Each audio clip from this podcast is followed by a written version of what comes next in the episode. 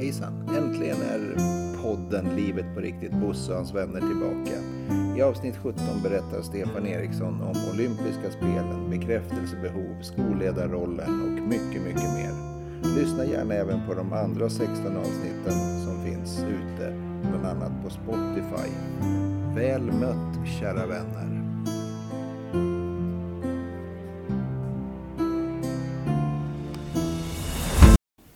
Hej Stefan! Hej Bosse! Vad kul att jag fick komma ut på landet och hälsa på dig. Ja, tack så mycket tänkte jag säga. Välkommen och vad kul att du ville komma till Ja. mig faktiskt. Ja. Och hur... eh, Varför känner vi varandra? Eller känner vi varandra överhuvudtaget? Så här? Ja, det är väl en bra fråga. Ja. Jo, men det, jag skulle nog säga så här att eh, jag känner Bosse Konrad. Ja. Det skulle jag säga. Men eh, vi har ju aldrig egentligen lärt känna varandra på djupet. Nej. Utan vi har väl någonstans funnits lite parallellt eh, bredvid varandra. Ja. Eh, inom idrotten och kanske framförallt inom skollivet i, Ja. i Strängnäs kommun. Precis. Ja, vi, vi, vi sprang på varandra i, på Fogdeskolan. Ja, Ja. det stämmer. Eh, och det borde varit någonstans kring millennieskiftet eh, skulle jag gissa. Slutet av 90, början av 2000-talet. ja, till och med lite tidigare. Kanske lite Ja, tidigare. kan jag tänka mig. Precis. Ja. Ja, för för jag, jag har rätt fasta punkter på det, så jag tror att det var 97 till och med. Ja, Ja, det kan nog stämma. Det kan nog stämma väldigt bra. Ja. Vem är du? Ja, vem är jag? Stefan Eriksson heter jag. Eh, har uppnått den aktningsvärda åldern av 59 år. Vilket eh, känns stressande i sig. Eh, har ett... Eh, jag har väl levt ett ganska innehållsrikt liv tror jag. Eh, samtidigt som jag egentligen alltid har bott på samma plats. Jag, Vi sitter ju just nu och pratar i vårt hus som ligger 30 meter ifrån eh, huset där jag växte upp. Mm. Och var är vi? Ja, vi är eh, i Kumla mellan Mariefred och Stallarholmen. Eh, Ingenting med fängelset att göra. Inte ett dugg. Nej. Eh, dock finns det ju ett fängelse i Mariefred. Ja. Där jag faktiskt har jobbat som lärare under en åtta månaders period. Ja, okej. Eh, om vi ska se ihop det. Ja. Och jag har väl, eh, jag är väl liksom etablerad egentligen som Stallarholmsbo. Det, det kan man väl Eh, säga. Sen så har vi alltid levt med i det här. Jag har alltid levt med att jag har en postadress Mariefred och vi hade på den tiden man hade fast telefoni så hade man riktnummer till Mariefred och så vidare. Så att Ja, eh, så det är lite på- hybrid där. Men Ja. Stall, Stallarholmen är ju det som finns i hjärtat. Ja.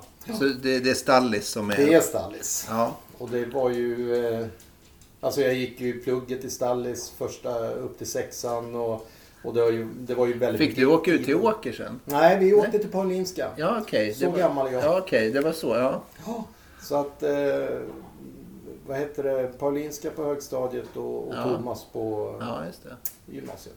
Men här då på, i Kumla här, hur, hur eh, uppväxten med familj och sådär när, när du Ja. var liten? Jag växte ju upp med eh, pappa och mamma. Mm. Eh, och eh, i början, alltså när jag var upp till tidiga skolåren så, så var ju faktiskt min mamma hemmafru. Så Mm. hon var hemma när jag kom, kom hem på eftermiddagen.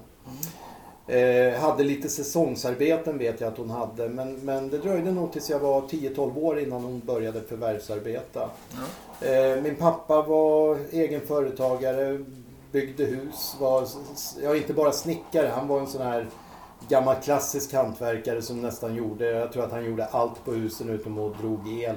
Okej. Eh, otroligt eh, duktig så. Växte upp med två äldre bröder. Eh, det fanns nästan alltid eh, eh, familjehemsplacerade barn och ungdomar i vårt hem. Mm. och det var, alltså uppväxten var på många sätt väldigt idyllisk.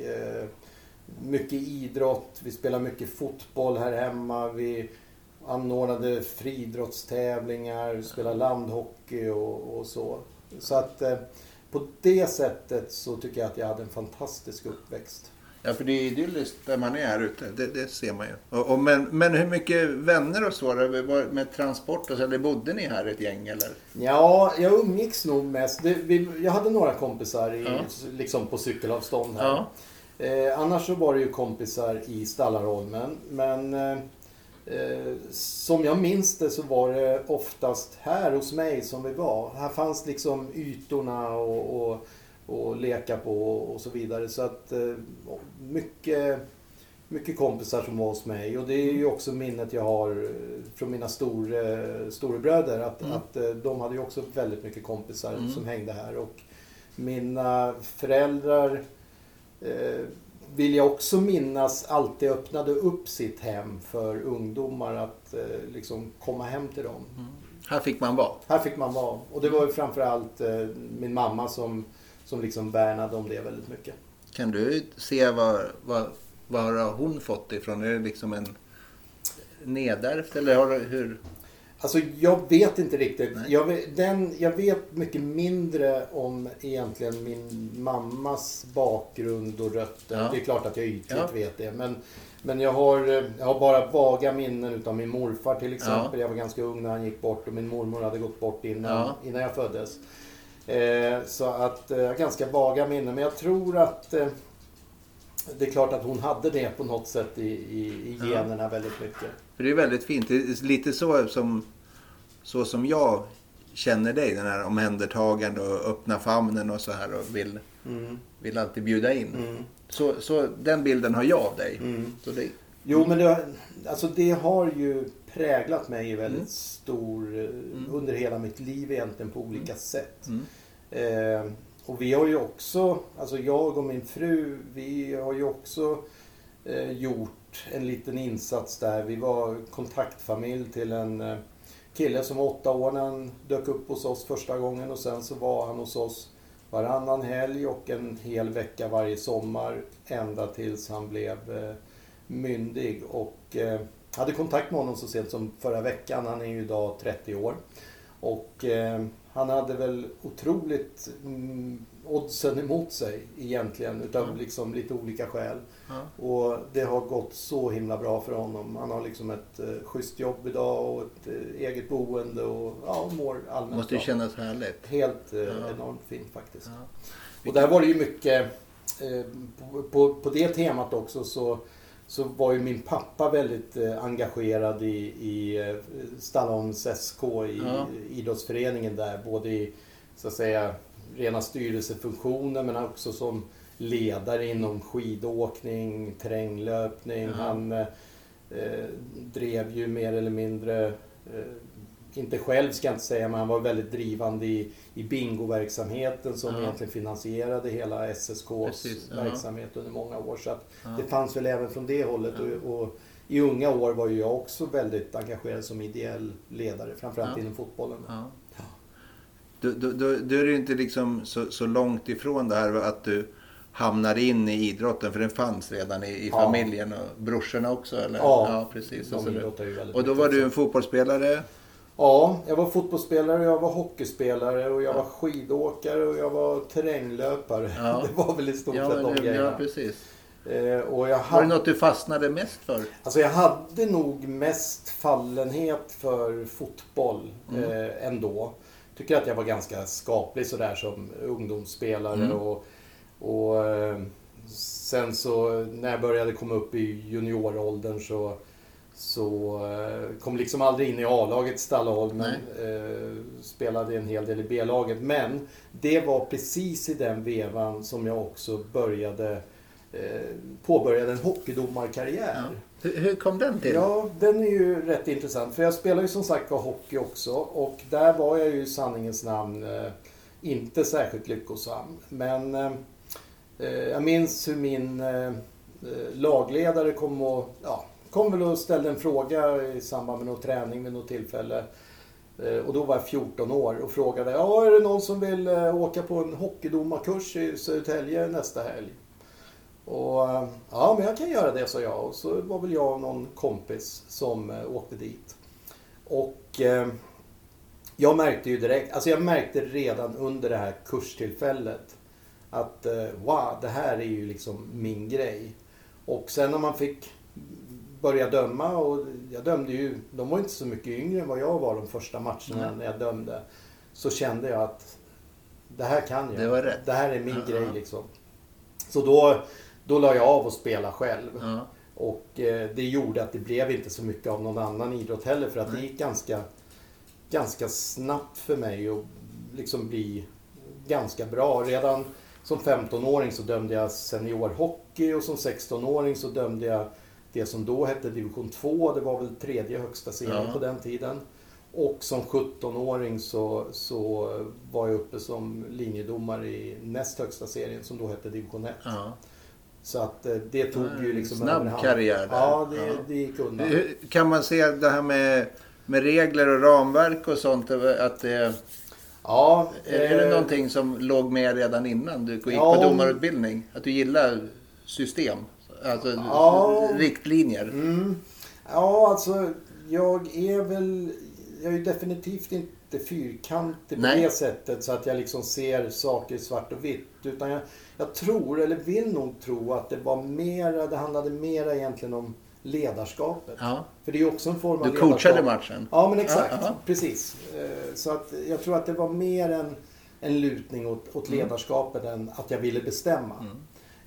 För så är det ju. Det vet vi väl många kanske som nu lyssnar på det här. Att, att det finns ju många som har blivit domare i olika sporter för att de tycker om att och liksom bestämma. Men, Ja, men kanske precis. inte har ledarskapet Nej. som matchar det riktigt. Nej. Nej, men jag vet, jag har ju varit i elitidrotten och varit ledare. Mm. Så på, och eh, stått ibland och spontanskrikit på de här som dömer. Mm. Så, så att, det- och den, eh, den är ingen, det är ingen snygg syn tycker jag från ledarhåll. Men, men just det där som, som jag ursäktar mig med att det var spontanskriket och sen ursäkta och förlåt. Mm. Det var den här och, och sen, jag vet inte om det blir acceptabelt för den sakens skull. Men, men den är, det blir, det blir en het situation och det är väldigt häftigt med de här domarna som fångar matchen och leder spelarna så att...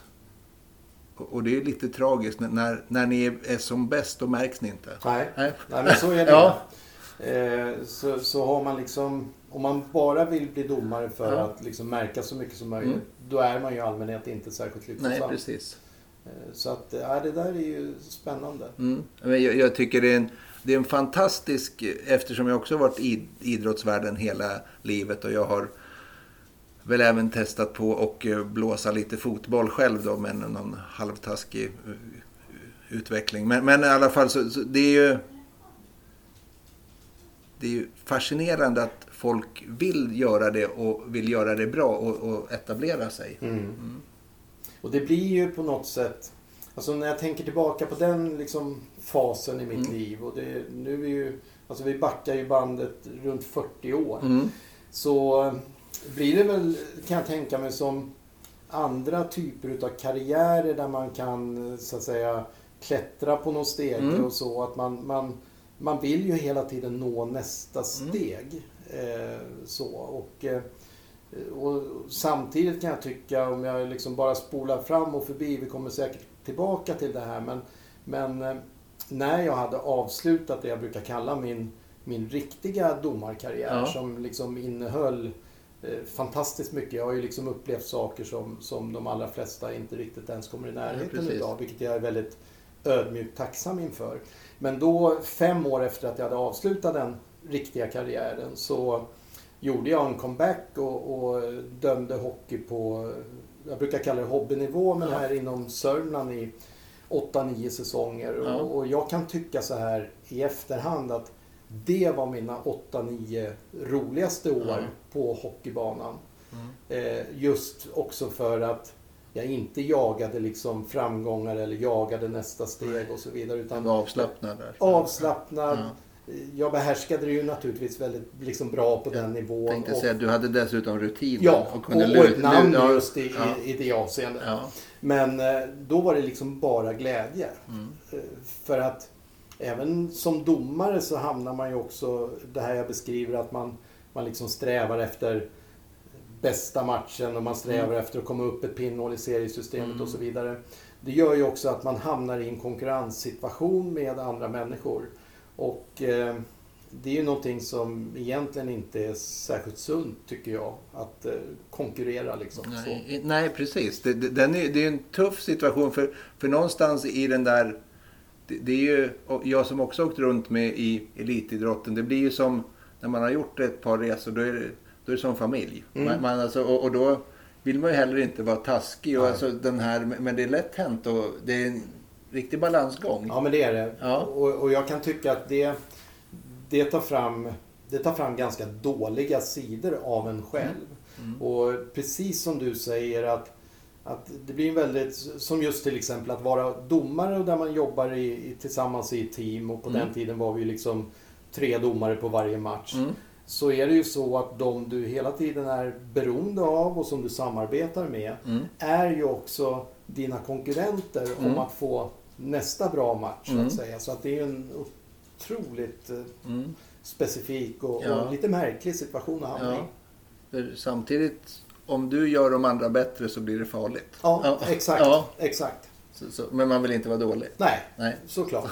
Så, så, det, det är en riktig spetsig, spetsigt läge. Ja, det är det. Men, men, men den här resan då som hockeydomare. Jag vill blanda in lite annat också. Men, men, jag kommer, men, men kör den här lite hockey. Du var 17 år och du var näst högsta serien. Ja. Och, och, och sen då sprutt och det var, blev... Ja, nej, men det rullade ju på rätt snabbt. Jag, det blev ju några år till, eller det blev ju några år som jag var mera, eh, ska inte säga att jag stagnerade, men, men det blev en platå där. Så det blev ju några år i näst högsta serien. Och, och sen införde man i, i seriesystemet en, en eh, det kom in att man hade en eh, serie som hette Allsvenskan mellan division 1 och Elitserien som Mm. det hette då. Ja, då kom man upp där. Men sen i, i mitten på 80-talet så eh, då var jag liksom framme vid ett väldigt viktigt delmål för mig. För att då, då var jag eh, uppe i Elitserien. Mm. Och eh, jag minns ju än idag både datum och vilken match jag dömde min första riktiga elitseriematch. Och det var ju Södertälje eh, mot eh, Björklöven 16 oktober tror jag det var, Mm. 85 eller 86 Mm. eller sånt där. Och sen blev det ju samma där att man fick ju bättre och bättre och fler och fler matcher och, och någonstans i, i brytet mellan 80 och 90-tal så fick man matcher i slutspelet Aha. och började få åka iväg på, på landskampsuppdrag och, och fick åka iväg på turneringar. Och, Bli- Blir man rankad? Det någon, Ja. hur, hur, ja, precis. man, man blir finns- rankad. Ja. Ja. Så jag hade väl, eh, jag tror att jag dömde mina första landskamper utomhus, eller utomlands kanske 88 eller någonting sånt där. Men sen hade jag en, en eh, streak med turneringar som jag hade junior-EM 90, junior, eller BVM 91, junior-VM 92, VM 93 Mhm. och sen då liksom eh, juvelen i min Mm. domarkrona, OS i Lillehamn Ja. 94. Eh, och fram till dess då så, så var mitt huvudfokus att vara liksom, på den nivån var jag linjedomare. Mm. Eh, parallellt då, lite mera lokalt, så, så dömde jag ju som huvuddomare också. Mm. Och då kände jag att OS det var mitt liksom eh, bortersta mål på något Mhm. sätt med att vara hockeydomare. Och när jag hade upplevt det så då släppte jag det där med att vara linjedomare och så Mm. gjorde jag liksom en, en seriös satsning som huvuddomare för att försöka etablera mig på samma nivå där. Eh, men eh, jag nådde aldrig riktigt dit jag ville och, efter då 5-6 år så tog motivationen slut. Ja. Eh, Och parallellt där någonstans kan jag tänka mig att den här med... För, för det går ju en väldigt stilig kvinna här och passerar Ja. här i huset. Så när kom hon in i matchen så att säga om vi ska ta Ja, hockeyspråk? Hon, ja, precis. Ja. Ja. hon kom in i, i matchen redan som, jag tänkte säga, som juniorspelare. Ja. Nej, vi träffades faktiskt redan eh, hösten 1980. Ja. Och, eh, så jag var ju 18 och Mm. eh, hon är några år yngre än vad jag är. Mm. Och, så att vi har strävsamt hållit ihop nu i dryga 40, 40 år faktiskt. Jag tycker som jag är vass. Jag hade nyss 30. Jag tycker det är starkt. Ja men Ja, det är det ju. ja, det är det- fantastiskt. Men ja. du är ju några år yngre Ja, det är jag också. Ja, precis. Ja, Så att du ligger ungefär på samma nivå ja där. nästan så. Ja. Mm. Men det, det är spännande för vi lever ju i den världen när vi har rätt många av våra kompisar inte lever tillsammans med Nej. så länge. Med, med samma partner. Nej. Nej men det, ja. Och, och det är ju någonting som jag är... Alltså jag är ju oerhört... Jag är faktiskt stolt över det. Mm. Eh, och jag får ju ofta... Eh, jag får ju ofta frågan om... Eh, hur, liksom, hur håller ni ihop så länge? Mm. Hur har ni liksom kunnat hålla ihop? Vad, vad gör man? Vad är knepet? ja. Få höra. Ja, precis. Få höra. Nej, men alltså det finns väl massor utav orsaker. Det, det måste ju vara en, liksom på något sätt en bra match och man måste ju respektera varandra och alltihopa sånt där. Men, men jag tror att två saker framförallt är väldigt viktiga. Eh, ett, det vi håller på med nu, vi har ett samtal igång. Ja. Det tror jag är oerhört viktigt. Eh, Har du levt hela tiden i 40 år för er? ja, men upp och ner Ja, precis. Ja. Såklart. Mm. Eh, mer eller mindre bra liksom Mm. så. Men, men samtalet har alltid funnits där. Och, och eh, när det på något sätt har kärvat eller skavt utav en eller annan anledning Mm. så, så eh, har vi ju genom samtalet absolut hittat tillbaka till varandra. Och där, Kan, var det en ingång till eran kärlek och så här också med att snacka? Nja, inte just i det här fallet skulle Nej, jag nog säga. Utan, men däremot så kan man nog säga att, att eh, förmågan att snacka och att så att säga våga snacka Mm. eh, ganska öppenhjärtligt, prata känslor och, och sånt tror jag gjorde att det ganska snabbt blev ett, ett väldigt stabilt förhållande. Mm. Det var kittet? liksom. Ja, det var kittet. Ja. Bra uttryck. Mm. Eh, Den andra vik- Ja. den biten som jag tror är väldigt viktig. Eh, det är ju att vi hör ju till eh, de som de allra flesta, dock inte alla, men, men vi har ju haft barn, eller har barn, tre stycken. Mm. Eh, och vi har under liksom den perioden, de är ju födda inom åtta år ungefär. Mm. Under den tiden som de har varit små och vuxit upp och så vidare så har vi alltid varit väldigt noggranna med att också eh, inte glömma bort eh, oss, eh, glömma bort varandra i det här. Vi har liksom vi har gjort saker tillsammans utan barnen. Vi har kan, kunnat åka på resor eller Mm. ja, all- alla möjliga saker och vi har haft liksom umgängen och så som inte har byggt på att, att det är barnen i centrum eller att leva bara genom barnen. Och det här tror jag hjälpte oss väldigt mycket när sen barnen blev flygfärdiga och, och flyttade hemifrån. Att vi det hade där. någonting kvar Mm. eh, som var vårat. Eh, Mm. Och det, det tror jag är oerhört värdefullt och det är ett råd som jag ger till alla människor som är i den fasen Mm. idag. Att de har familjer med, med barn och så vidare. Att glöm inte bort varandra i det här. Precis. Jag känner igen det, för min fru resonerar likadant den här. Vi, vi, vi, vi, har kallat, vi har satt ett namn på det. Vi, vi har kallat det lyx i vardagen den här. Under, när våra barn var små. Liksom, det kunde vara en konsert utan barnen. Det kunde alltså sådana här saker som att, och just att det var vi. Mm. För jag har ju också märkt, och har ju du märkt såklart också, där, när, när barnen flyger ut så har man ingenting. Nej, Och så skiljs man. ja, Ja, exakt. Så, hårdraget. Så, Ja. ja, men det är ju så klassiskt. Mm. Ja, ja, vad spännande. Tre barn, ja, en av varje sort. ja, tänkte, ja, ja men eh, numera kan det ju vara så. Ja, precis. Ja. Eh, nej, det är pojke, flicka, flicka. Ja. Och eh, vi var ju rätt unga också när vi, när Ja. vi skaffade barn. Jag var 23 och Helena som min fru heter var 20. Mm. Eh, och eh, Fredrik, våran äldsta, han eh, bor idag i, i Eskilstuna. Eh, har sin familj där. Mm. Och sen så fyra år, eller tre och ett halvt år efter att han föddes så kom Marie-Helene som också bor i en annan del av Eskilstuna. Hon Mm. har också sin familj. De har två barn vardera Mm. och eh, är gifta. Så att vi har fyra barnbarn. Mm. Och sen så gick det fyra och ett halvt år och då kom den yngsta som är Elinor då. Mm. Eh, och eh, hon fyller för övrigt, när vi spelar in det här så är det dagen innan hennes eh, 28-årsdag. Okej.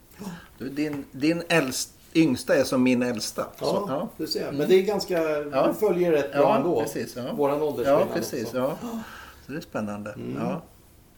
Ja, men hon bor inte i Eskilstuna. Nej, hon bor i Paris av alla Mm. ställen. Ja. Hon, eh, Det är lite, en liten bit utanför. ja, precis. Och det, det säger nog ganska mycket om vem hon är, Ja. tänkte jag säga. Hon är väldigt äventyrslysten och Ja. har eh, alltid blickat utåt och rest mycket och vågat rest på egen hand. Och Mm. Hon har varit i eh, Alltså hon har varit i Sydostasien på egen hand. Hon har eh, varit nere i Afrika, i Kenya och Mm. jobbat som volontär och, och sådana här bitar. Men eh, hon pluggar nu och det har ju varit väldigt mycket distansundervisning Mm. på universiteten så att hon har kunnat bosatt sig i, i, i Frankrike mestadels. Mm. Eh, och det handlar om, alltså hon, hon eh, är liksom statsvetare och nu läser hon en eh, master på Försvarshögskolan som eh,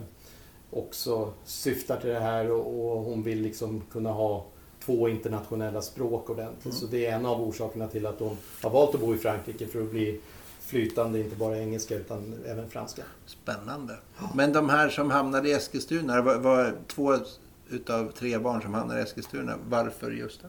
Ja. Vet, man det? Eller har ni någon... Ja, men just i det här Ja. fallet så, så handlar det om att deras eh, respektive eh, kommer ifrån. Ja, okej, ja. Precis, så att... Eh, Så det är inte Eriksson? nej, Fredrik då, sonen, han Mm. bor ihop med sin Emily ute i Hällby och, Ja. och Emily är uppvuxen i Hällby. Mm.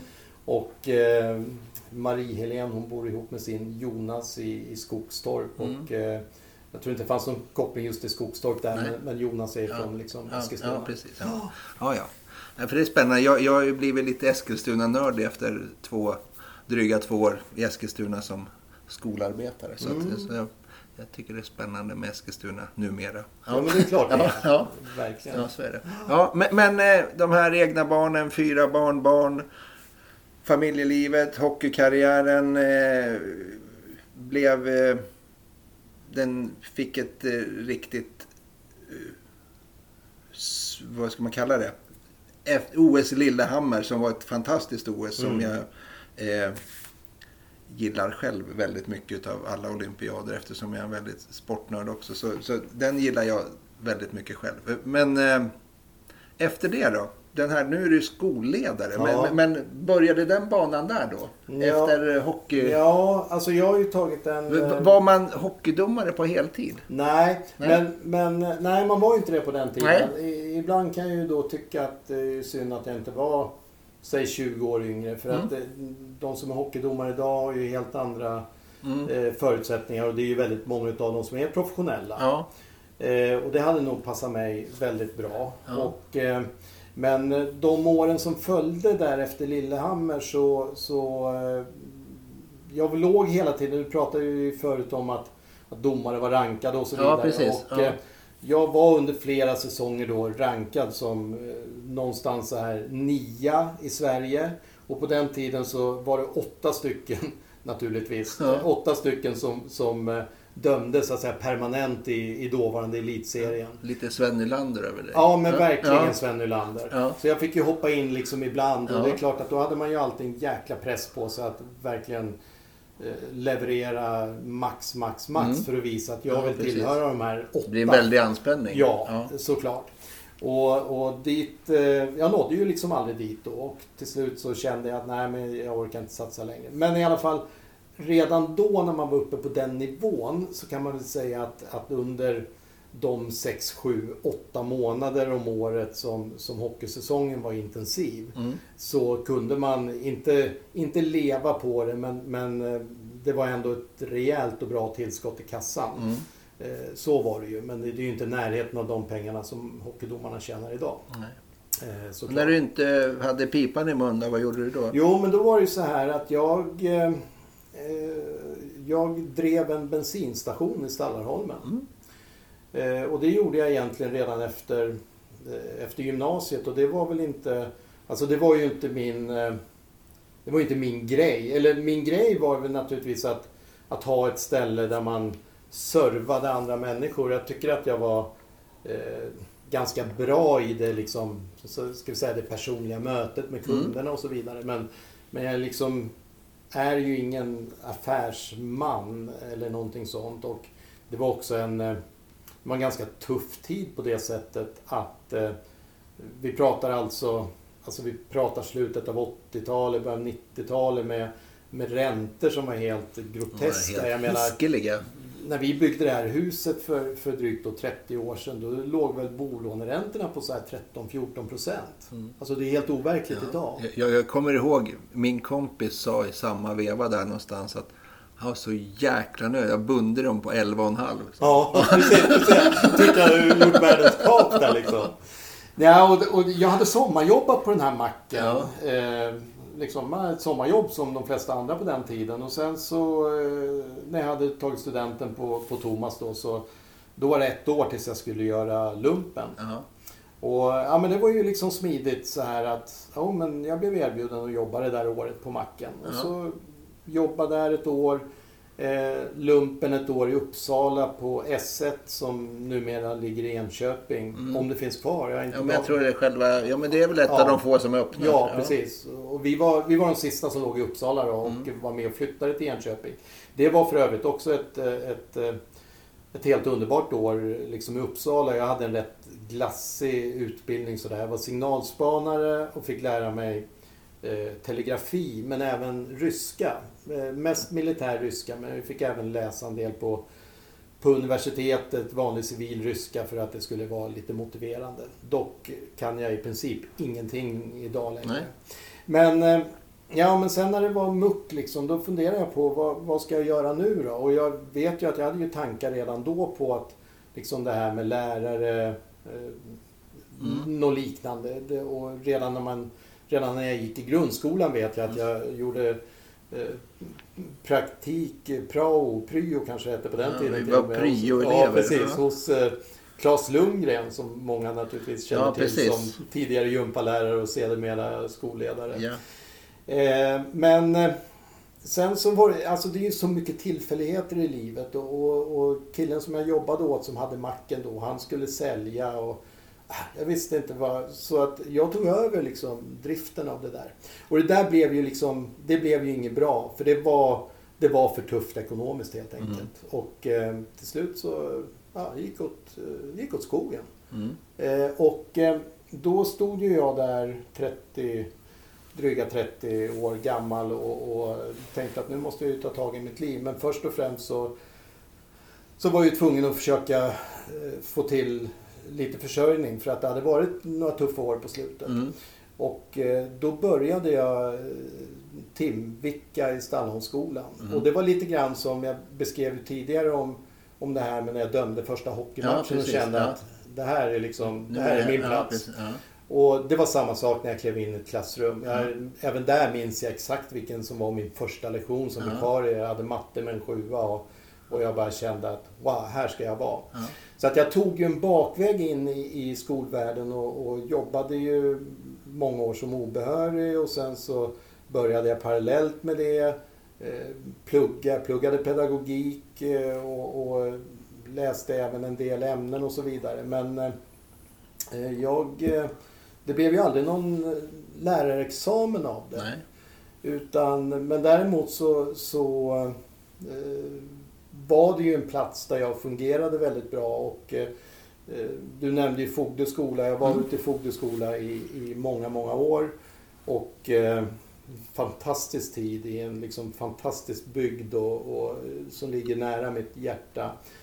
Eh, men sen så, jag tänkte säga så kallade eh, Tor Ahlmark som var rektor på Stallholmsskolan Mm. någonstans 2004-2005 så checkade han med mig om jag var intresserad av ett idrottslärarvikariat, vilket det började med. Och eh, när jag kom till Stallholmsskolan, kom tillbaka, det var ju på något sätt som att komma tillbaka till fadershuset. Jag hade Mm. varit elev där, jag hade liksom börjat mitt arbete i skolan Mm. där. Så eh, blev det ju några helt fantastiska år. Där jag på, på något vänster, som jag egentligen inte kan förklara, men som jag hoppas ändå berodde på eh, det jag kunde och det jag stod för och så vidare. eh, Kom närmare och närmare Tor och, och skolledningen och Mm. fick eh, mer och mer ansvar och, och fyllde väl liksom den kostymen vartefter. Och eh, eh, på den vägen var det sen att eh, jag blev efter att Tor hade slutat som rektor där så, så blev jag erbjuden en biträdande rektorsroll. Och då i den vevan också så påbörjade jag rektorsprogrammet. Mm. Så att, eh, ja. Ja. Ja, Det är ju jättespännande. På, faktiskt. Och, och liksom hitta hem. N- när du var, när du sa där vid dryga 30 och livet var lite knas och sen så visste du inte vad du skulle göra. Så, Mm. så bara landa rätt. Det är som en, en hockeydomarutbildning gör att du... Mm, exakt. Tänk om den där lagledaren inte hade frågat. Exakt. Ja, det, det är som tillfälligheter. Ja, Det ja, är- ja. Det är Det är- jättespännande. Och, och den här att eh, närheten till Stallholmsskolan med ju.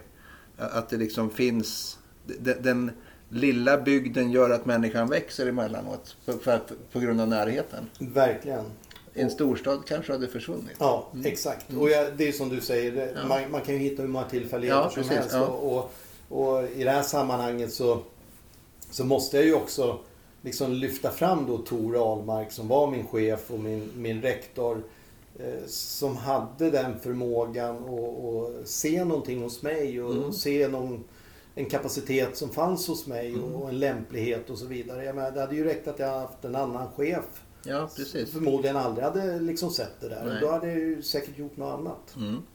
Eh, Men, men just den delen blev ju så himla bra och jag tycker verkligen att jag är på, alltså rent yrkesmässigt så, så landade jag till sist någonstans där jag känner att jag faktiskt Mm. hör hemma. Och, ja. Kan du se några likheter med, med, med domarkarriären och, och skolledaryrket? Det här med, vad, är det några likheter där? Som, Ja, alltså. Det är ju, jag tycker att det finns stora likheter. Jag lyfte ju fram det här tidigare med ledarskapet Ja. eh, i att vara domare. Och eh, jag, jag tycker det finns väldigt stora likheter mellan att eh, å ena sidan leda en hockeymatch som man aldrig vet vart den tar vägen. Eh, Jag menar när du släpper pucken första gången, du Precis. vet ju inte vad som kommer hända. det finns ändå ett regelverk. Ja, men det, det, finns det är ganska regelverk. öppet. Det är väldigt öppet. Ja.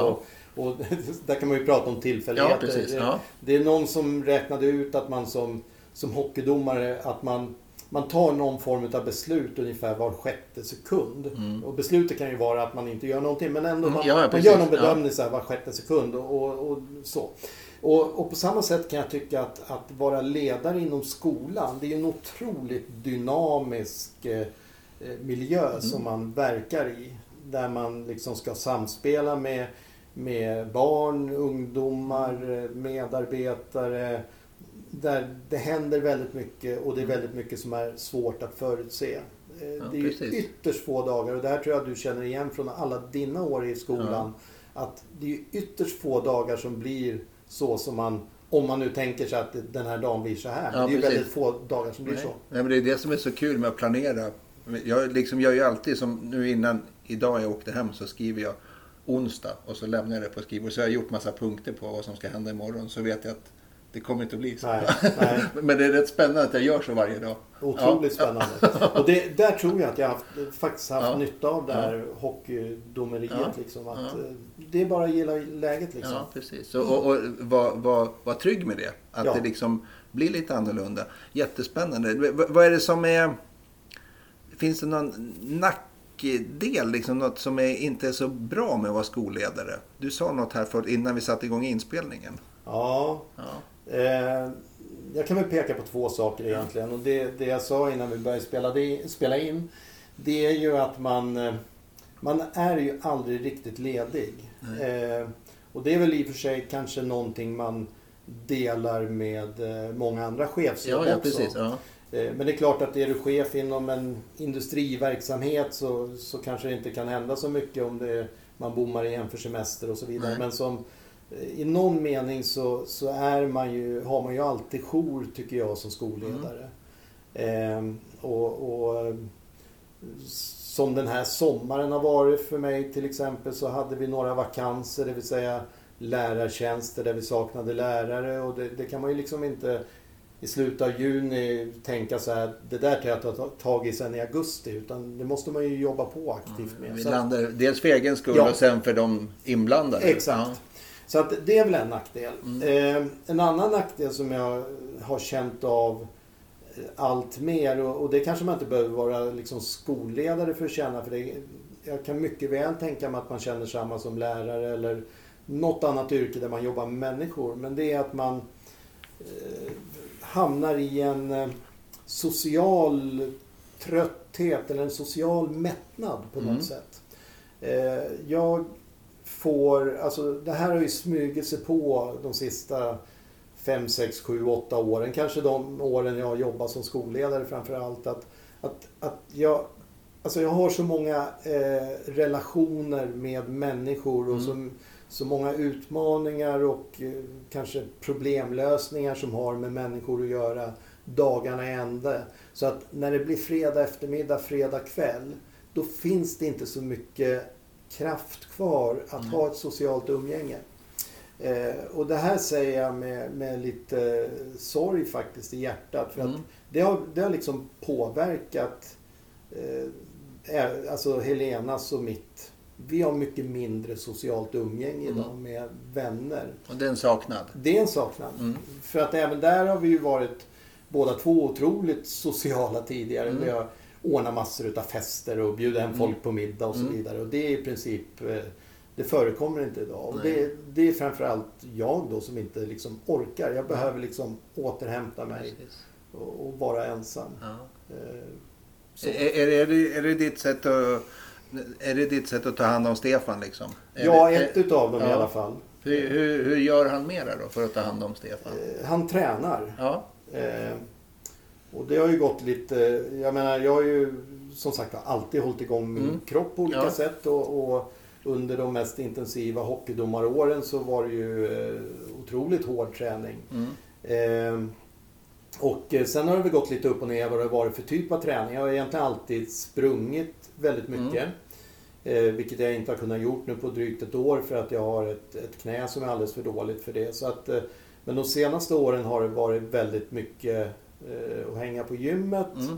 Och de sista ett och ett halvt åren har det varit väldigt mycket paddel. Mm. Så, så det skulle jag komma till också. Jag har ju sett dig spela med, med våran gemensamma vän Macke lite då och då. Som, Mm. som är min gamla GH-kompis. Ja, Just det. ja, så, så att tänkte vi kanske skulle svänga ihop någon liten paddel. Så kan vi ta med Mats också. kanske. Ja, det vore ju någonting. Det var ju eh, faktiskt så att eh, om Mats kommer att lyssna på det här så är det ju så att eh, Mats är faktiskt fortfarande skyldig mig en vända på krogen. Ja, Eh, efter ett paddelbett. ja. Han är lite snål kan vi säga. Ja, precis. Men det behöver ju inte någon höra. Nej, precis. Nej. Ja. Ja, Ja, men, men Nej. det, det är spännande för jag har också paddel. Jag, jag åkte ju på en eh, gubbsträckning i, i röven här i somras. Jag har, har hållit uppe ett par månader nu. Så att, ja, Just det. det är så när man kommer över de här 50. Så att, ja. Men sen är det ju så mycket mer jag vill, vill göra Mm. egentligen för att ta hand om Stefan. Mm. Eh, jag skulle vilja läsa mycket mera. Mm. Eh, jag lyssnar mycket på musik och det är väl kanske framförallt så här när jag tränar eller om jag är Mm. ute i trädgården eh, Mm. och jobbar och så vidare. Eh, det skulle jag vilja ha ännu mera utav. Mm. Eh, jag har ett eh, travintresse. Mm. Ja, men har... Som jag liksom, jag följer ju travet aktivt men Mm. jag skulle också vilja utöva det aktivt. Även det hann jag med i min, min ungdom.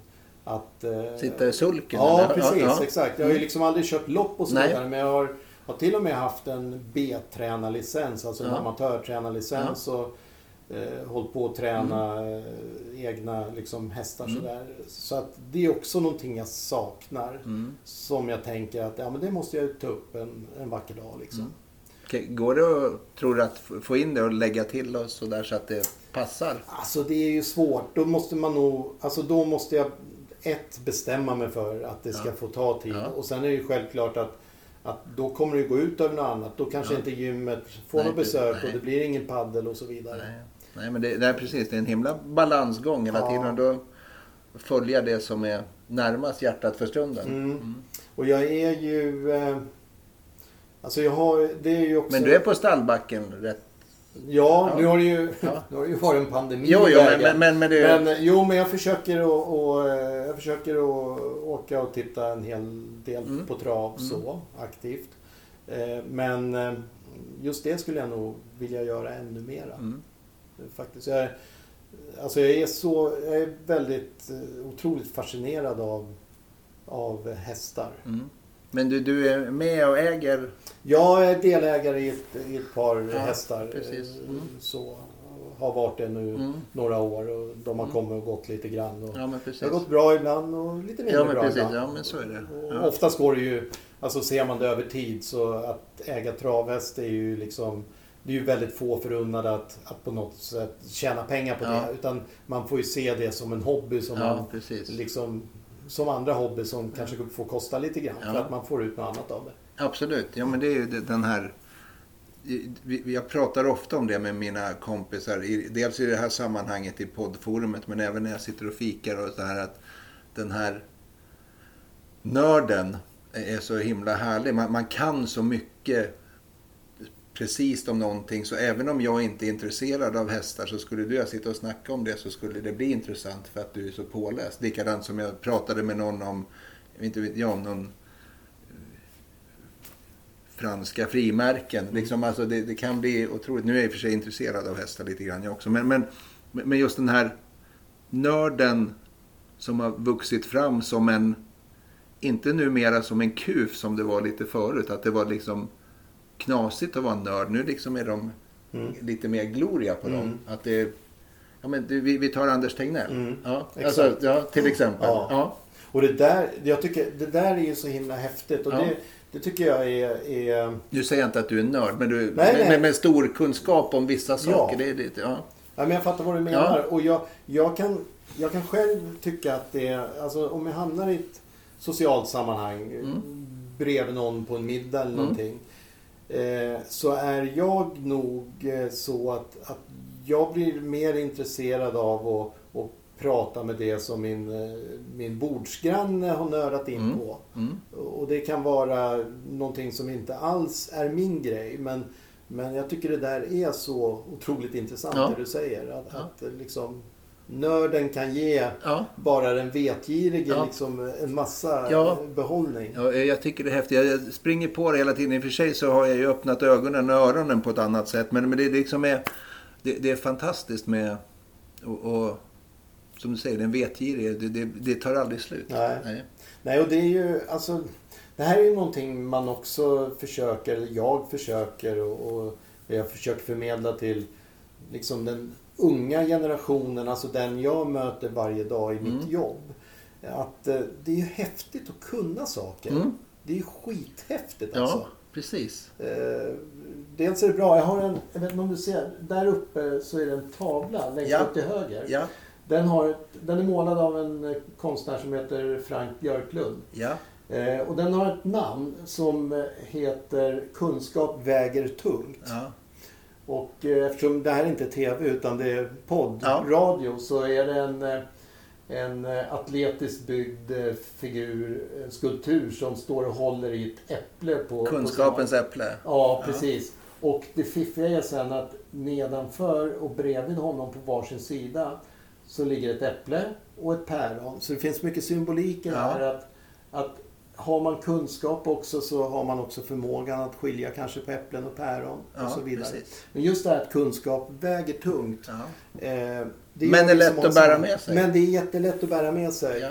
Och det är så häftigt, det är så mm. kul. Det, det mm. liksom kan skapa det här samtalet som, som vi pratar om. Och, och, man kommer vidare hela tiden för att det finns någonting.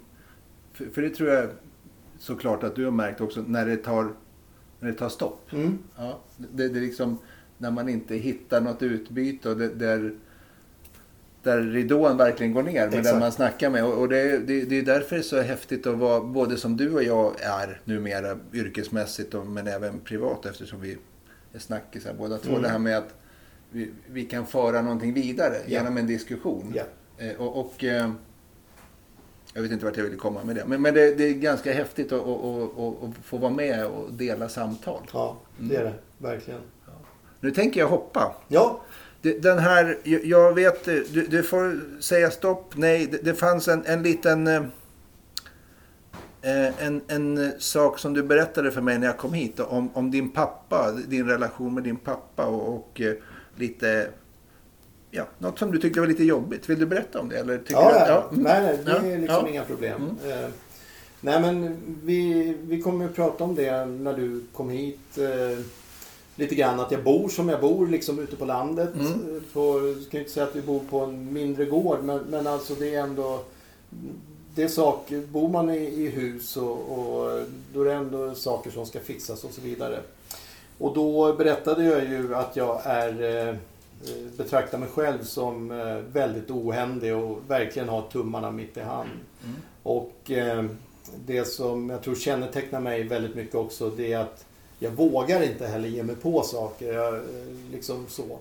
Och jag har ju grottat en del i mig själv också mm. under årens lopp. Och det här var nog... Eh, det här... Jag hade aldrig reflekterat det, över det överhuvudtaget men, men eh, när jag var i den här perioden som jag berättade om tidigare att jag hade haft ett företag som gick åt skogen och, och upplevde någon form av egen livskris så, så valde jag att eh, gå hos en psykolog mm. under en längre period. Och eh, då upptäckte ju vi i våra samtal att eh, jag bar ju på någonting eh, i mitt förhållande till min pappa. Mm. Som inte gjorde att jag mådde särskilt bra. Och när jag liksom backar då tillbaka bandet så har jag en bild av hur min pappa som var otroligt skicklig yrkesman när det kom till allt praktiskt. Hur ofta han talade om för mig att så där kan du ju inte göra, det där blir ju fel, det där var ju inte bra och så vidare. Och redan då någonstans i, i unga år så betydde ju det att, att liksom jag vågade ju inte till sist. Alltså jag kände mig inte liksom uppskattad för det jag gjorde. Och, och det, här, det här har varit tufft att liksom mm. bära. Men då kan man lägga, får jag lägga in en psykologisk aspekt på det där? Min, min hobbypsykolog kommer fram och då, då kanske det blev den här den som du är nu, den här skolledaren. Du blev också hockeydomaren där du ville coacha och vägleda istället för att påpeka fel.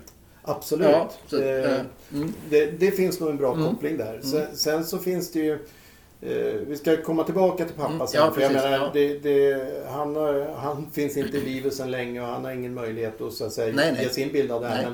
Men, men eh, det som det bland annat tror jag också skapade en, en, en sak som eh, inte har varit så sympatisk hos mig själv när jag tittar tillbaka. Det är att, att, att det skapade ändå ett enormt liksom bekräftelsebehov av mig utifrån...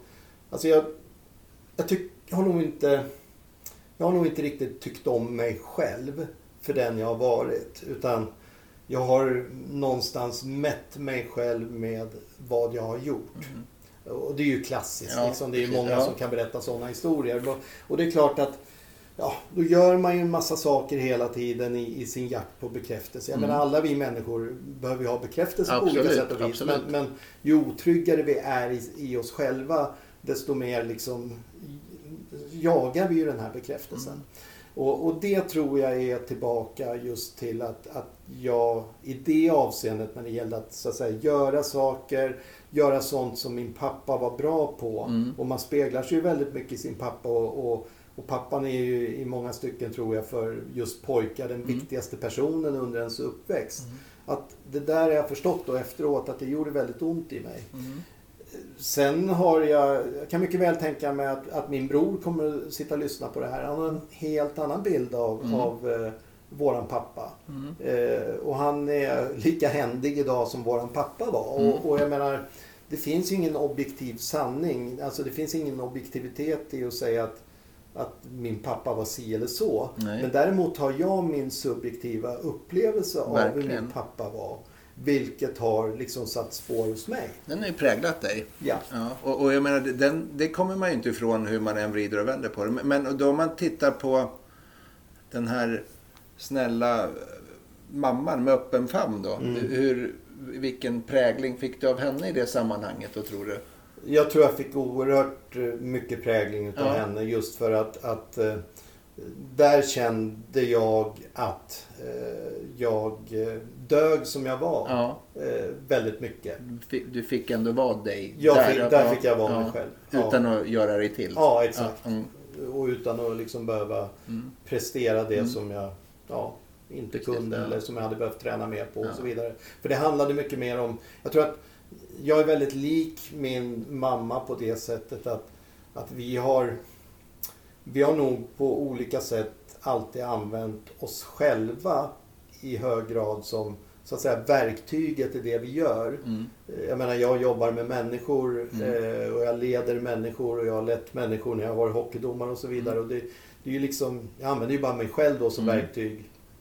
Eh, Medan min pappa han han jobbade med Han verktyg, med verktyg. konkreta Ja, precis. verktyg. Ja. Liksom. Han höll en hammare i handen Mm. eller en såg i handen. Det gör det lite mer distanserat också. Ja, Mm. eh, så det. håller distans till någonting. Ja, exakt. I, i, I dubbel bemärkelse. Ja. Så det där har ju, sen liksom den där sessionen hos eh, psykologen då för 25-ish år sedan. eh, Så har ju det där varit liksom ändå i mitt medvetande Mm. och, och, och jag har ju gått i andra samtals liksom Mm. när jag har känt ett behov utav det och, och så vidare. Och, och det har ändå, alltså vetskapen eller kunskapen eller min subjektiva uppfattning om hur det var på den tiden eh, har ju hjälpt mig till att vad jag själv tycker ändå någonstans närma mig mer och mer att ändå tycka om mig själv och, och ha fördrag med mig själv och, och kanske inte riktigt lika intensivt jaga liksom den, Nej. den typen av bekräftelse. Nej. Den där är spännande den där resan som jag känner igen att många av oss gör. Och, och eh, att vi... Den där präglingen som vi får som små barn, att den sätter såna där spår på oss som gör att vi, vi behöver betala den där psykologen eller den här samtalscoachen och så vidare. Jag jobbar ju själv som samtalscoach och jag menar det, det liksom är ju egentligen är det ganska vridet att vi behöver ha de samtalen som någon kommer och betalar för det och så vidare när vi kan sitta som du och jag gör. Ja. Ja. Var, var har det samtalet tagit vägen? Det här som vi håller på med nu. Nu, nu gör ju jag det för att vi spelar in någonting. Det, det blir också, även om det är skönt avspänt så, så är det ju ändå en det, det är ändå en tillrättalagd situation. Mm. Så här att vi, det är liksom inte det här att jag hoppas att man kan ha sådana här samtal mer. Att man, man tar en kaffe och så sitter man och Mm. snackar. Och så, den här, var, var försvann det någonstans? Jag tror det, är- det är ju väldigt lätt att, att någonstans landa i, i eh, dels sociala medier Mm. såklart. Eh, Men jag tror också att överhuvudtaget den uppskruvade samhällsutvecklingen där man ska göra så förbannat mycket och, och förverkliga sig själv och det är karriär och, och, och så vidare tror jag också har bidragit. Och, och då sitter jag liksom och pratar i kritiska ordalag om det men jag menar jag är ju i allra högsta grad eh, en del av det. Jag använder sociala medier och, och, och jag har också liksom verkligen tänt på gränserna för att hinna med så Mm. mycket jag någonsin kan och så vidare. Så att, Mm. men jag, jag, jag tror att det någonstans är en, en, sam, en samhällsutveckling eh, som gör att alltså människor kommer i, i, i det här sammanhanget, det vill säga att man sitter ner och samtalar, man kommer längre och längre ifrån varandra för att man kan ändå så att säga kommunicera med varandra på samma sätt. Men det Mm. blir bara det som återstår till slut är bara en ytlig kommunikation. Mm. Det är 280 tecken på Twitter Mm. eller eh, ja, men det blir ju ingen kvalitet i det till slut. Nej. Kan, nu, kommer jag in på någon egen fundering här. Kan vi som sitter i pandemin här nu i, i jag vet inte om det är kölvattnet om vi eller i någon nästa våg eller sånt här. Men, men vi, vi, vi har levt med pandemi och covid-19 och så vidare.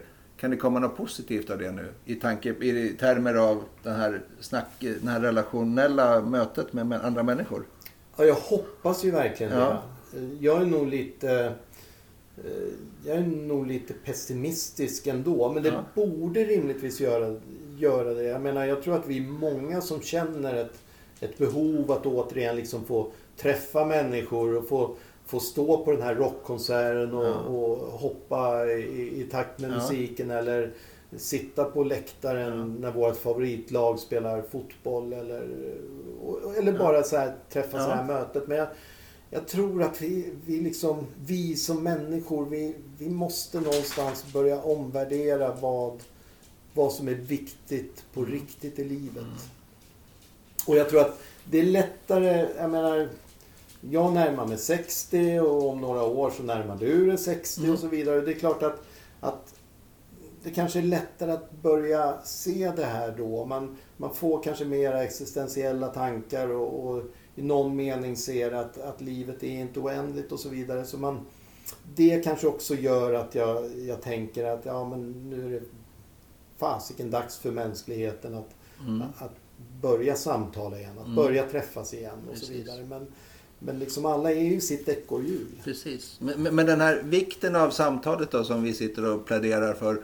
Kan vi som jobbar i skolans värld, har, vi något ansvar för att implementera det till skolungdomarna eller ungdomarna överhuvudtaget? Eller liksom, vem, är det något vi ska peta i överhuvudtaget? Ja, men det tror jag. Alltså, Ja. jag, jag tror det är jätteintressant att du säger det där. För att, att jag menar, okej, å ena sidan vi som jobbar i skolan, vi har också varit med i en, i en eh, Vet du vad? Nu hör jag att min hund tassar och Ja. behöver... eh, Vi, vi pausar en stund där så hoppar vi på till... Ja, Jo. hunden kissad. Ja, hunden kissar. Ja. Eh, jo, ja, vi var ju inne på det här om, om vi på något sätt kunde liksom bidra till exempel inom skolans värld att, att kanske upprätta samtalet igen. Och, och där, jag kan ju se en paradox där. Å ena sidan så jobbar vi ju väldigt mycket i skolan idag med att eh, faktiskt utveckla den digitala kommunikationen med, Mm. med både våra elever och med våra vårdnadshavare. Eh, Samtidigt så kan jag märka eh, i min roll som rektor så kan jag märka att, att när jag hamnar i någon skriftväxling via mail till exempel med en vårdnadshavare kring något litet problem som finns att lösa så märker man hur, hur svårt det är att, att kommunicera på ett bra sätt och nyanserat i, i, i den formen. Och jag brukar ganska tidigt när jag märker att, att här har vi någonting vi tillsammans måste försöka klara ut på ett bra sätt. Så brukar jag väldigt tidigt eh, så att säga föreslå att vi träffas istället. Vi sätter oss ner och snackar om det här. Och eh, jag tycker, jag skulle nästan vilja säga att utan undantag så, så löser vi problemen när vi sätter oss ner och snackar. Medan liksom, om man kommunicerar på ett annat sätt så kan de snarare bara eh, öka problemen. Ja, precis. Det kan bli misstolkningar. Ja. Och sen så tänker jag på en sak nu när, när, när du sitter och pratar och så tittar jag på mig själv. Vi är väldigt lika med... Vi pratar otroligt mycket med händerna båda två. Ja. Det ser ju inte ni som lyssnar, men det, vi, vi, vi är skolade av någon tid där vi, för vi har nästan samma rörelser emellanåt. Ja, faktiskt. Ja, och, och det är lite fascinerande för eh, eh, jag vet inte. Men, men just att den vikten av, att se och så titta på varandra gör vi också när vi pratar. Det, den är, det ger ett mervärde. Mm. Ja men det gör ju det. Och det, det mervärdet kan ju inte ersättas med någonting. Nej. Alltså just, för det, ja, det är ju också känt naturligtvis Mm. att, att kroppsspråket säger ju så otroligt, Mm. eh, så otroligt mycket. Det är något som hänger med från Hans Stråth, en av våra gamla skådespelare. Ja. Som jag var 22. Av någon anledning så hamnade jag på en föreläsning om kroppsspråk med Hans Stråth. Och den har satt sig sådant och han var så fantastisk och förmedlade det här att vi, vi pratar jag vet inte siffran riktigt, men jag tror att det var uppåt en 80 procent med Ja. kroppsspråket Ja. och det talade ordet var ganska lite. Ja. Och, och sen känslan som kommer, den här, men just kroppsspråket var en så stor del av det vi säger. Mm. Och, och att det kommer vi inte undan. Och, och jag som är sensitiv ordentligt för känslor och stämningar i ett rum. För mig är det så himla påtagligt. Min, min fru säger det ibland när jag säger Ja men du, kom igen, berätta säger jag. Mm. Ja, men hur vet du det? Så här, liksom, ja. Du kan känna av det. Ja, ja precis. Mm. Där är ju eh, eh, Där är ju min fru för övrigt eh, helt Helt eh, överlägsen mig Ja.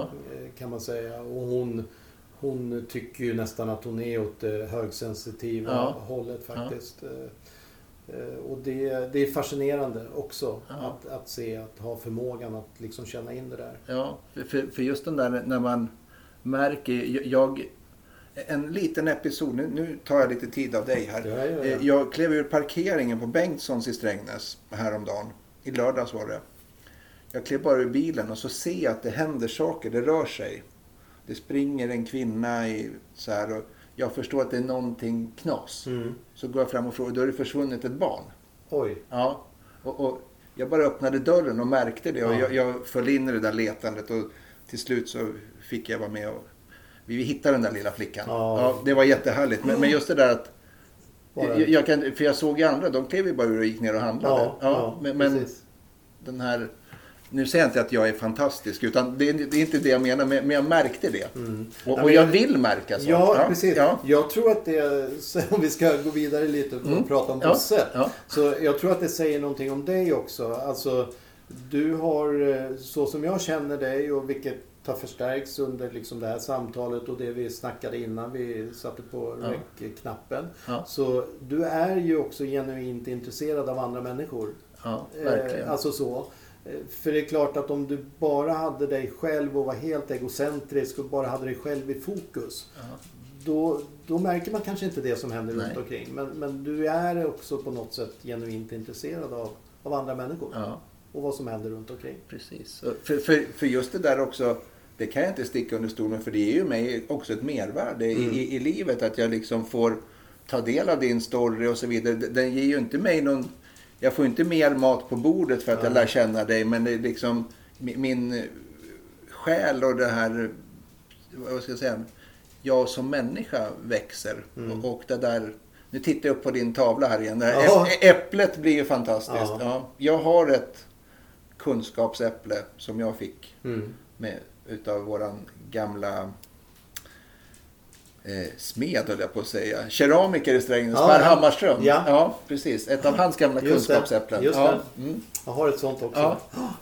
Ja. Nej men jag, jag, jag tycker att det är... Eh, alltså jag kan också förstå vad du menar för att, att jag har en grej, jag ska komma till det alldeles Mm. strax, som, som gör att jag mår eh, faktiskt mycket bättre i liksom själen eh, som jag mer och mer har liksom som jag verkligen försöker anamma mer och mer och jag tycker jag lyckas ganska bra. Det är att, att jag försöker att vara snäll Mm. eh, på ett sätt som eh, jag behöver inte backa särskilt många år tillbaka så, så tänkte jag inte ens i de banorna. Men, men jag har försöker att göra det lite grann till min grej att, att vara snäll. Och det kan vara allt ifrån att jag kan ge någon komplimang. Eh, att jag kan säga till ett eh, butiksbiträde att eh, vilken trevlig service jag fick. Mm. Och jag brukar också försöka vara noggrann med och, också någonstans berätta vad det jag tycker är bra eller Mm. vad som gjorde att jag upplevde det som bra service och så vidare. Så att man mm, så. Och, men just det här, det skapar en sån otrolig harmoni i mig när jag orkar upprätthålla det här och vara snäll och trevlig och bjuda på ett leende eller på ett snällt ord. Mm. För jag tänker ändå så här att det finns så förbannat mycket ondska i vår värld och det är så mycket, vi pratade ju tidigare om det här konkurrens Mm. och man, man ska vara bättre än någon annan och man ska nå framgång och så vidare. Eh, det finns alldeles för mycket utav det och alldeles för lite utav snällhet. Så Mm. jag vill verkligen slå ett slag för det där att vara snäll. Men just att någonstans hitta sin grej så det är ingen som behöver säga till mig att de upplever att jag är snäll och det kanske de inte ens gör. Men Nej. det skapar en inre tillfredsställelse hos mig. Jag känner igen det där totalt. Och dessutom så måste jag säga då, jag som, apropå med nörderi, så vet ju jag då att om vi ler så kan vi, det är mer bekvämt också. Vi använder färre muskler. Vi behöver inte anstränga oss lika mycket som när vi ser arga och sura ut. Så ett leende är avslappnande för alltihopa. Ja. Och, och eh, ett sånt ansiktsuttryck smittar väldigt fint. Mm. Mm. Och den här snällheten, det här med att och, och sända vidare en snällhet. Det kan vara ett hej till någon som man...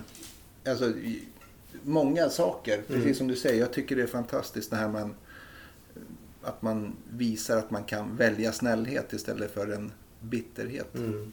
Eh, eller vad det nu är. Jag säger inte att alla andra är bittra. Men, men just den här att... Eh, eh,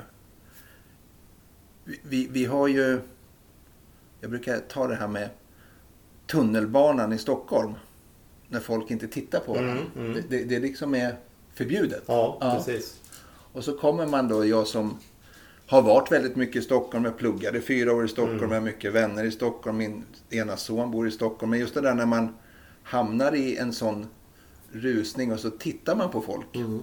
Då är man en kuf. Ja, Ja. precis. Ja. Vad är det för fel på honom? Ja, Vad precis. glor han Ja, på? precis. Ja. ja, men så är det ju. Ja, och, och var, varför har det blivit så för? För, för jag menar, det finns ju en, en skröna, alltså, eller en, en, en sån här som säger att i, vi, i Göteborg så har vi ingenting att dölja, därför har vi spårvagnar. Och i. Stockholm har man tunnelbanor. För där drar det, och jag vet inte om det är självuppfyllande profetia från min del, men jag tycker att det är mer uppsluppet på en spårvagn än på tunnelbanan. Ja, Nej, men jag håller med Mm. Ja. Och, och den uppfattningen har jag länge haft. Ja, det, är- precis, det, ja. det är ett annat kynne liksom. Mm. Eh, I Göteborg Mm. faktiskt. Ja. Det måste man säga.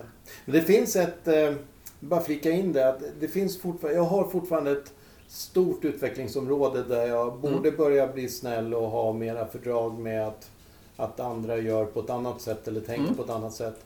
Och det är trafiken. Okej. Jag är helt värdelös alltså i mina tankar och, och, och så, i mitt beteende till viss del i trafiken. Alltså jag blir så irriterad på bilister som inte kör så som Ja, jag precis. tycker att de ska Jaha. köra. Jaha. Eh, typ eh, inte blinkar i rondeller eller stannar i rondeller fast det bara är att köra och så vidare. Alltså, där går jag igång. Jag klarar Ja. inte av att hantera det. Vi har så många likheter du och jag. det, det, det, det är lite läskigt för det där är min akilleshäl också. Ja. Jag, jag blir en... Jag blir, ursäkta uttrycket ni lyssnar, men en jävla röv bakom Ja. ratten emellanåt. Ja, men samma här. Ja. Och, och det här. Det här kolliderar så mycket med den jag vill vara Ja. och så vidare. Men det kanske är tur då att jag, jag håller inte på och tutar och pekar finger och så vidare. Och, för det vågar jag inte tänkte jag säga. För man vet ju aldrig vem man möter. Men, men det är kanske tur att man sitter där i, i sin bil och, och Jag hade ju förut som min, min stackars fru fick uppleva när jag tyckte att folk cyklade på bilvägen när det fanns en cykelväg bredvid. Ja. Då stannade jag och vevade ner rutan och pekade och sa Ja, det. och, och den, Det har jag lagt av med. Ja. Så, så, ja. Du ser, då, då är du på väg. Ja, precis. Ja. Men, men, men just den där, den är inte så sympatisk den sidan, den här bakom ratten alla dagar i Nej. veckan. Nej. Men, men det är en träningsfas det också. Jajamän. Ja, men, men eh, spännande. Det här med samtalet, nu, nu hoppar jag tillbaks till, Mm. till din pappa här. Pratade han mycket? Alltså så här, snackade ni mycket? Eller var det de här tillrättavisningarna och an, alltså liksom, nu sitter jag och pekar med hela handen. Ja, jag ser det. Var, var Lite en sån? domarhände ja, där. Ja, var en sån? Eh, ja, alltså min bild, min eh, då subjektiva Mm. Bild, jag betonar det ännu en Mm. gång. Det var att eh, han, var, han var inte särskilt bra på dem liksom på samtalet. Han var Nej. inte särskilt bra på, på att visa känslor. Eh, så, så att eh, nej, han samtalade inte. Och- och är han ju hade också- väldigt också mycket Alltså jag är uppvuxen också med att, att han hade otroligt mycket eh, mestadels då negativa åsikter om andra människor Ja. och, och så vidare. Jag, jag tror att, att eh, innerst inne så fanns det på något sätt ett... Eh, han kände någon form av underläge och, och försökte att göra sig själv lite större genom att förminska andra om du förstår. vad jag Ja, ja det, det är också en klassisk Ja, härskarteknik. Ja. Och, och där kunde jag ju också se en, eller känna och har ju reflekterat väldigt mycket över det som vuxen att, att eh, min mamma var ju ändå mycket mjukare och, och Mm. som sagt var det, det pågick alltid någon form av samtal Mm. på ett sätt som det inte gjorde med pappa. Eh, Och, och då hoppade, det var din mammas och pappas relation. Din och, och, och Helens relation den här, du sa att, eh, eller det sa du inte, det var jag som gissade. det här med, med, med komplettering av varandra. Ja. Vi- Vilka pusselbitar är vem i er, ert förhållande? Eller eh, hur, hur för jag, jag och, min fru konstaterade ganska tidigt i vårt förhållande att jag var gasen och hon var bromsen. Ja. Hon behövde lite gas och jag behövde lite broms. Så vi, vi kompletterar varandra på det sättet. Ja. Ja. Det, nog, det, det skulle man nog, jag skulle nog aldrig komma på just den metaforen Nej, nej. själv. Nej. Men den stämmer nog ganska väl in på oss också. Alltså, Mm. Jag är ju den som alltid har tagit lead Mm. i, i alla frågor. Jag är, är, eller inte i alla frågor, Nej. för det finns frågor där hon Ja. kliver fram. Men, men jag är ju den som absolut alltid har tagit mest plats i Ja. vårt förhållande. Eh, Helena är mycket mera försiktig skulle jag nog säga, Mm. liksom generellt sett. Och eh, jag tror att... Har hon inte samma behov heller? Nej, det har hon Nej, definitivt nej, inte. nej. Nej. hon, har, alltså, hon har väldigt, väldigt, väldigt lite behov av att liksom synas. Mm. Och jag har ju då historiskt, och nu är vi tillbaka lite kring det här med Precis, bekräftelse ja. och bla bla bla. Haft eh, ganska stora behov av Ja. att, att synas. Och jag tror att, och det är möjligt att vi har där en liksom tredje pusselbit till varför vi har eh, haft ett så pass eh, bra förhållande som har hållit så länge. Mm. Att vi har verkligen kompletterat varandra. Mm. Att vi liksom har varit på något sätt två helt olika pusselbitar som har, Mm. har passat bra ihop. Mm. Eh, så jag, jag tror det ligger jättemycket i det där. Och jag, jag, alltså jag kan ju tänka mig själv att jag skulle nog aldrig ha kunnat funkat ihop att leva med någon som är, är väldigt lik Nej. mig. Och det här kan jag också märka i, i arbetslivet och, och det är någonting jag också för, försöker prata med mina allra närmaste medarbetare kring också. Och, eh, i min roll som rektor så är det ju så att min allra närmaste medarbetare jag har det är ju då biträdande rektorn på skolan. Mm. Som också är en man och, och några år yngre än vad jag är men ändå liksom en, en man 50 plus. Och eh, eh, han och jag kompletterar också varann på ett otroligt bra sätt för att han, han liksom har inte, idag i alla fall i den rollen där han jobbar, han aspirerar liksom inte på, om jag är en, på något sätt i, i någon hierarki nummer Ja, ett då på precis, skolan ja. så är han nummer två. Ja. Men han aspirerar inte på att vara nummer ett Nej. utan han, han, han trivs väldigt bra med att vara nummer två. Ja. För att där kan det ju skära sig även i, i, Precis, i en sån ja, situation. Och så tror jag också att det är om jag backar tillbaka till mitt och Helenas eh, Mm. äktenskap och förhållande och så vidare. Att, att liksom, ja, hon är nummer ett på vissa Mm. grejer. Jag är nummer ett på förmodligen liksom flera grejer Mm, där jag ska ha mer ja. plats. Men vi, vi, sällan, vi konkurrerar aldrig om att vara nummer ett på samma område. Nej, det där är, det det är fascinerande för det är ju så, så himla... Vi är så jäkla lika. Ja, det är ju Ja. ashäftigt Ja, ju. precis. Det är ju galet. Vi, vi har så många sådana grejer. Jag har alltid haft det här behovet av att synas och vara lite småpajas och sådana här saker. Och, eh, och, och, och vi har ju de behoven på något sätt. Mm. Och, och det är inte så konstigt att det är du och jag som sitter här och inte Anette och Helene. Mm, nej, precis. Nej, exakt. För då skulle det inte bli någonting Nej, precis, det här. nej, precis. Det, Men samtidigt tycker jag ju det är intressant Ja. också. Att, att här har vi pratat lite grann om, Ja. om behovet av Ja. att man kompletterar varandra. Men här sitter vi och konstaterar att du och jag är rätt lika. Mm.